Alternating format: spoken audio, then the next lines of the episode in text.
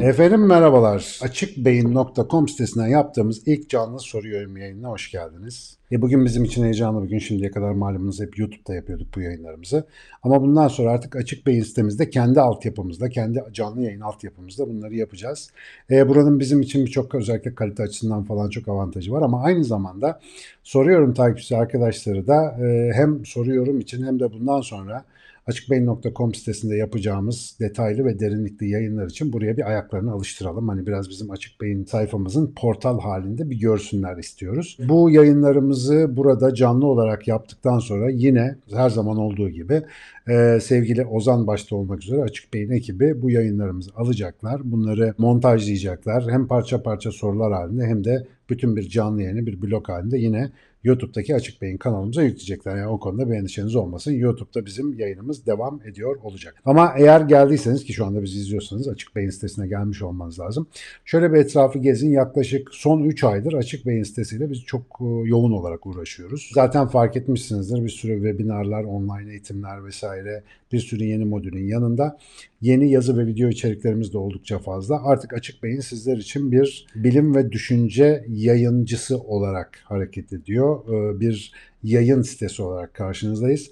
Çok güzel içeriklerimiz geliyor, sırada bekliyor. Onları da elimizden geldiğince hızlı peyderpey yayınlamaya gayret ediyoruz. Ve neticede bugün de birkaç son bölümümüzde olduğu gibi sevgili Ayşe Naz Hazal Sezen'le beraber Bilmeyenler için kendisi tek kişi şu anda ekranda görüyorsunuz. Ayşenaz Hazal Sezen'le onun derlediği, toparladığı hem de Açık Beyin ekibinden sevgili Yasemin'le de ve Hicret'le de paslaştığı soruların aralarından incelikle seçtiğimiz mini minnak soruları aldık geldik bugün. İncelikle seçtiğimiz derken arkadaşlar sorularda tabii tekrar çok fazla oluyor. De tabii biz onları elemek zorunda kalıyoruz. Eğer ya ben işte 3 hafta önce soru sordum hala cevap vermediniz falan diyorsanız lütfen eski soru yorumlara şöyle bir Açık Beyin'in e, YouTube kanalında bir arama yapın. E, sorduğunuz sorunun temel anahtar kelimeleriyle. %90 e, o soruyu orada göreceksiniz yani cevaplanmış halini. Biz cevaplanmamış soru bırakmamaya çalışıyoruz. Bilmiyorsak zaten alanımıza girmiyorsa bilmiyoruz diyoruz. Hani onları cevaplamıyoruz ama bu arada Açık Beyin'e yönelttiğiniz sorulara Sinan Canan cevap verdiği için o ben oluyorum. Yani Sinan Canan'a böyle yok efendim el falıdır, astrolojidir, işte hayatımın aşkını nasıl bulacağımdır, işte çok para kazanmanın yollarıdır. Hani kelin ilacı olsa kendi başına sürer diye cevap vermek zorunda kalacağım soruları sormazsanız daha güzel olur. Ve daha verimli hareket ederiz. Bu adam sonuçta e, bir biyolog, bir sinir bilim uzmanı. işte üç çocuk babası, heavy metalci falan öyle bir adam ya. O range'daki soruları yanıtlamaya çalışabilirim. Onun dışında da Hazal'ın insafına kalmış durumdayız. Hazal'cığım nasılsın? İyisin inşallah. İyiyim hocam siz nasılsınız? Çok şükür vallahi bizler de iyiyiz. Sağlığınıza duacıyız hep beraber. Yine yeni bir haftada sen heybeyi doldurdun geldin zannediyorum. Hazal'cığım buyur. Başlayalım hocam. Şöyle bir soruyla başlayalım. Daha önce yani biliyorsunuz gündem yoğun ve gündemin içinde yaz içeren, bizi üzen ve bunun arkasından yaşanacak birçok duyguyla hemhal olan haberlerle karşılaşıyoruz. Bu süreçte bir e, seyircimiz sormuş ki yaz sürecini beynimiz nasıl işler? Evet, yaz sürecini beynimiz nasıl işler bilmiyorum. Bu oldukça komplike bir soru çünkü yaz var, yaz var. Yazın çok farklı çeşitleri var, çok farklı nedenleri, çok farklı kişisel yorumları var. Fakat yaz süreciyle ilgili söylemek isteyebileceğim hani Hazal daha önceden hocam size böyle bir soru var sorayım mı dediğinde sor ben orada anlatacağım bir şey var dediğim bir meseleye lafı çevireyim. Biliyorsunuz iyi hocanın e, genellikle şeyidir, e, şiarıdır. Konuyu bildiği yere çeker, bildiği minderde güreşir yani. Yoksa şimdi bilmiyorum deyip geçsek soruyorum son derece kısa sürerdi. Ama bu sorunun e, hepimizi ilgilendiren bir e, yorumu var. Onu özellikle hatırlatmak istedim ben. Şimdi modern medeniyet özellikle bizi bu açıdan biraz e, budanmış ve hareketsiz kıldı. Ne açıdan? Acılar, kötü şeyler, kayıplar falan yaşıyoruz ama zamanımız ağrı kesici çağ olduğu için çok hızlı bir şekilde bu ağrılarımızı, sızılarımızı, efendim bu negatif duygulanımlarımızı geçirecek çarelere başvurmak adeta bir alışkanlık haline geldi. Bunlar bizim bağımlılığımız haline geldi. Ama maalesef gerçek hayatta yani insan hep böyle mutlu mesut, ferah feza, şen şakrak yaşamıyor. Hayatında kötü şeyler de oluyor ve bizim beynimizin devreleri içerisinde özellikle duygusal bölgelerimizin yapısında bu tip şeylerle baş etmemizi sağlayacak e, bazı yetenekler, bazı devreler, bazı yazılımlar tabiri caizse mevcut. Fakat bunlar böyle şalter çevirir gibi çalışmıyor. Yani bir şey olduğunda hemen bir şey devreye giriyor da bir anda aa evet falancayı kaybettim ya da falanca işte zarara uğradım. Ha o zaman şöyle davranayım, şöyle şöyle yapayım gibi çalışmıyor beynimiz. Öncelikle bir kayıp ya da olumsuz bir olay yaşadığımızda bu bizi genel bir başlık olarak strese sokuyor. Yani stres reaksiyonu dediğimiz bir şey oluşuyor. Bunun bir kere düzeyleri çok farklı. Çok sevilen bir insanın ölümü mesela çok uç düzeyde bir kayıp e, duygusu oluşturuyor ve bu insanları yemeden içmeden hatta yaşama dair bütün isteklerden bir anda uzaklaştırabilecek, fiziksel ve zihinsel aktivitesini tamamen dumura uğratabilecek ağır bir darbe olarak etki edebiliyor. Yahut mesela büyük miktarda para kaybedebiliyorsunuz. Bir sınavdan çok kötü not alabiliyorsunuz. X sınavını kazanamayıp mesela hayalini kurduğunuz hayata devam edemiyorsunuz. Şimdi bunların hepsi hayatta karşılaşabileceğimiz hepimiz için e, mukadder olabilecek durumlar. Şimdi bu durumları yaşadığımızda öncelikle ciddi bir sıkıntı ve acı çekilir. Mesela terk edilme hali. Bu konu çok çalışılmış. Millet özellikle gençler bu konuda yaralı olduğu için. Mesela terk edilince beyin görüntülemesi falan yapıyorlar. Terk edilme ve reddedilme bu arada. Reddedilme de enteresandır. Beyin de fiziksel acı çekerken aktif olan bölgelerin aynısını aktive ediyor. Yani siz mesela kolunuzu bacağınızı mengeneye sıkıştırıp şöyle çatır çatır kemiklerinizi kırsanız beyninizde bir yerler o acıyı hissediyor. Yani evde denemeyin öyle yapın diye söylemiyorum. Ama mesela yani vücudunuzda bir yer acırken beyniniz buna belli bölgeleri çalıştırarak tepki veriyor. Ruhsal olarak bir şey sizden koptuğunda ya da tamamlanacağınızı düşündüğünüz yani elde ettiğiniz onunla olduğunuz takdirde tam olacağını düşündüğünüz bir isteğiniz sizden uzak düştüğü takdirde de zihniniz buna aynen fiziksel bir acı gibi reaksiyon veriyor ve gerçekten acı çekiyorsunuz. Zaten hani kızlar böyle dertleşirken çok acı çekiyorum Aysel falan diyorlar yani Aysel gerçekten acı çekiyor o sırada. Beyni literal olarak yani kelimenin tam anlamıyla fiziksel acı çektiği bölgeleri çalıştırıyor.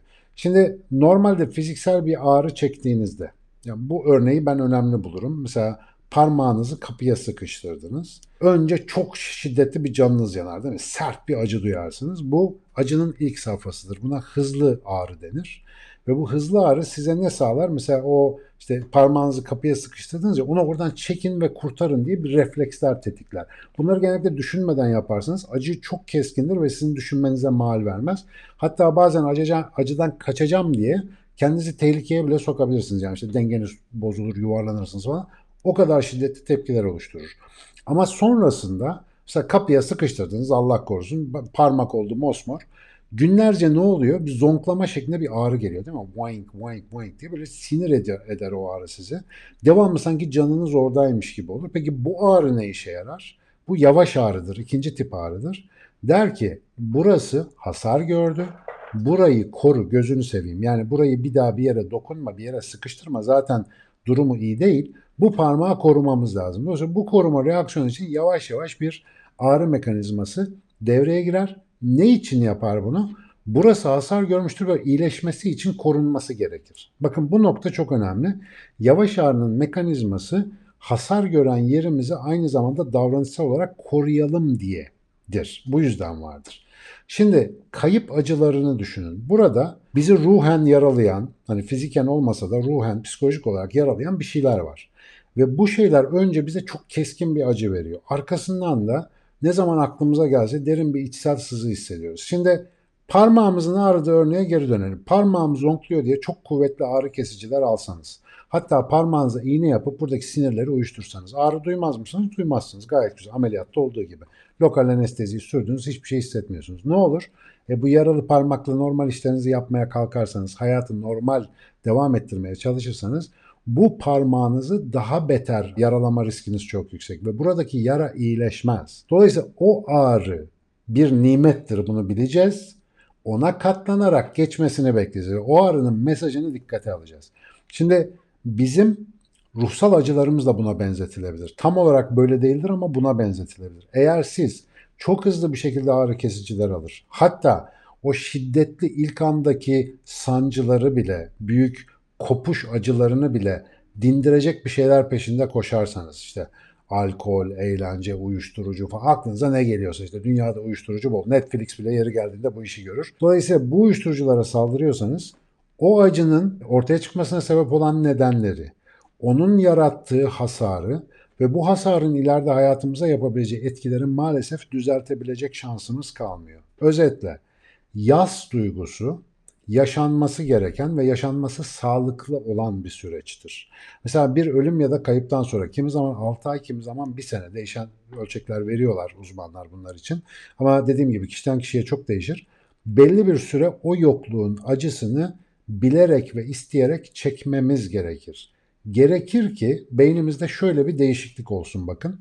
Bu da hadi bugünün bonusu. Bizim normalde duygusal devrelerimiz beynimizin iç ve orta kısmında bilincimizden bağımsız olarak çalışan yani büyük oranda bağımsız olarak çalışan işte korktuğumuzda bizi hoplatan, heyecanlandığımızda coşturan falan yerler. Şimdi dikkat edin burası o kadar bilinçten özgür ki korku filmine gidiyorsunuz. Para verip bilet alıp korku filmine gidiyorsunuz. Biliyorsunuz film o. Yani hiçbiri doğu gerçek değil. Ama orada birisi doğranırken hı falan oluyorsunuz. Böyle tüyleriniz diken diken. Biliyorsunuz onların hepsi aktör aktris. Hepsi ayak bunların yani kurmaca. Ama bir şekilde duygusal sisteminiz bu bilgiyle ilgilenmiyor. Çünkü o bilginin oraya erişimi yok. Yani ön beynimizde, üst beynimizde temsil ettiğimiz şuurlu bölümler duygusal işleyişimize çok fazla müdahil değil. Böyle büyük acılar ve yaslar yaşanırken bu çektiğimiz acı duygusal beyin bölgelerimizin özellikle amigdalanın, işte striatumun buna benzer dip beyin bölgelerinin yoğun uyarılar üretmesine sebep oluyor. Mesela bu uyarılar önemli bir etki olarak genelde bilişsel ve bedensel hareketlerimizi yavaşlatıyor. İştahımızı, coşkumuzu, şevkimizi, şehvetimizi azaltıyor. İşte libidomuz düşüyor falan filan. Bu tip etkiler yapıyor. Ve bu etkilerle bakın ne yapıyor insan?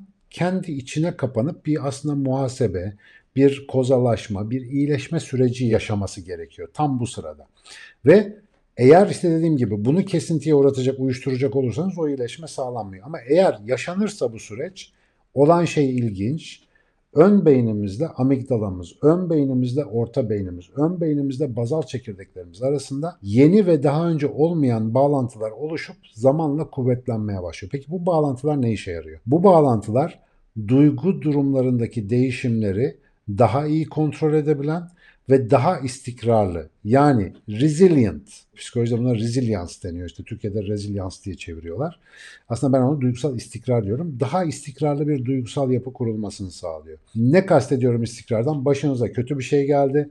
Ruh durumunuz kötüye savruldu ya da iyi bir şey geldi. Ruh durumunuz pek iyiye doğru savruldu böyle. Coştunuz, taştınız. Eğer bir insanın resilience denen o istikrar kapasitesi yüksekse hızla eski duygulanımına geri döner. Yani normal default haline geri döner.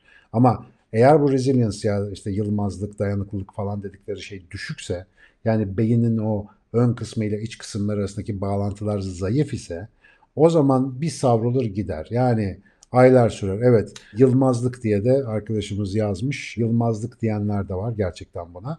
Ama ben açıkçası duygusal istikrar sözünü daha olumlu buluyorum. Özetle bunu zaten daha evvel bir soru yorumda bahsetmiştik yılmazlıktan. Hatta bu konuda bizim sitede bol bol içerik ve eğitim de bulabilirsiniz. Ela Hoca da Çiğdem Hoca da bu konuda çok seminerler vesaire veriyorlar. Ben de sıklıkla üniversitede hem derslerde hem seminerlerimde bunu anlatıyorum. Ama burada vurgulamak istediğim konu şu. Acı yaşadığınızda beyniniz acıyla baş etme eğitimi almış oluyor sevgili arkadaşlar. Ama acıyı uyuşturduğunuzda hep naif, hep çocuk gibi, hep pışpışlanması ve uyuşturulması gereken bir duygusal beyinle baş başa kalıyorsunuz. Acılar demirin ısıtılarak dövülmesi gibi bir e, işte o demir cevherine kılıç halini veren işlemlerin bir benzeridir. Tabii kimse istemez hayatında büyük acılar olsun ama olacaktır. Dünyanın hali budur. Ama bu acılar olduğunda acının nimet tarafını unutmadan, o acının bize neler verebileceğini göz ardı etmeden bilgece acıyı göğüslemek hayatın önemli bir parçasıdır. Zaten acıları yaşamayı öğrenemeyenler yaşamayı öğrenemezler.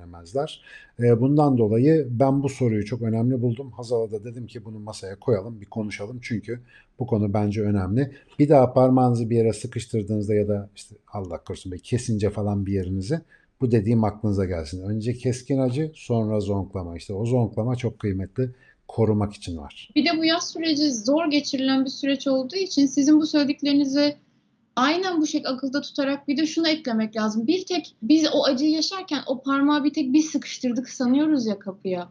Onun için başkalarının da onu sıkıştırdığını bilmek için başkalarıyla konuşmak, o acıyı tek başına yaşamaya çalışmamak, birileriyle konuşarak onu rahatlatmak da çok önemli bir süreç durumda. Onu da bir hatırlatalım. Yani Gayet acı doğru. acım var deyip de şey yapmaya güçlü olmalıyıma da gerek yok. Ağlamak zayıflıklara da gerek yok. Bir acım var ve ben bu acıyla şu anda yaşıyorum. Bununla da barışmak üzerine bu acı çok ağır ama bununla yaşamayı öğreniyorum. Moduna da gelmek çok önemli. Aynen öyle. İşte bu mesela Covid-19 salgınında bütün Evet. dünya aynı şekilde eve kapanıp sosyal medyayla iletişimde bulunabildiğimiz için bu garip duruma gayet rahat katlanabildik. Yani Hı. düşünsene tek başına seni 3 ay boyunca eve tıkacaklar. Çıldırırdın herhalde. Konuyu komşuyu evdeki kediyi mediyi doğrardın yani o derece. Ama şimdi herkesin başına aynı şey geldiği için biraz daha kolay katlanabiliyor. Evet acılar da gerçekten bu biraz daha geniş bilinçle daha kolay karşılanabilir şeyler. Tabii muhakkak tekrar edeyim Allah elem keder vermesin arkadaşlar. Böyle konuşuyoruz falan ama acı çekmek öyle kolay bir şey değil. Her baba yiğidin harcı değil. Derler ya Allah dağına göre kar verir diye. Taşıyamayacağımız acılar inşallah bizden uzak olur. Çünkü her insanın bir istihap haddi var ve çok zor şeyler yaşayan insanlar var. Ama işte büyük acılardan geçenler büyük dirençler kazanıp büyük işler de yapıyorlar. Bunu da bir kenarda tutmak.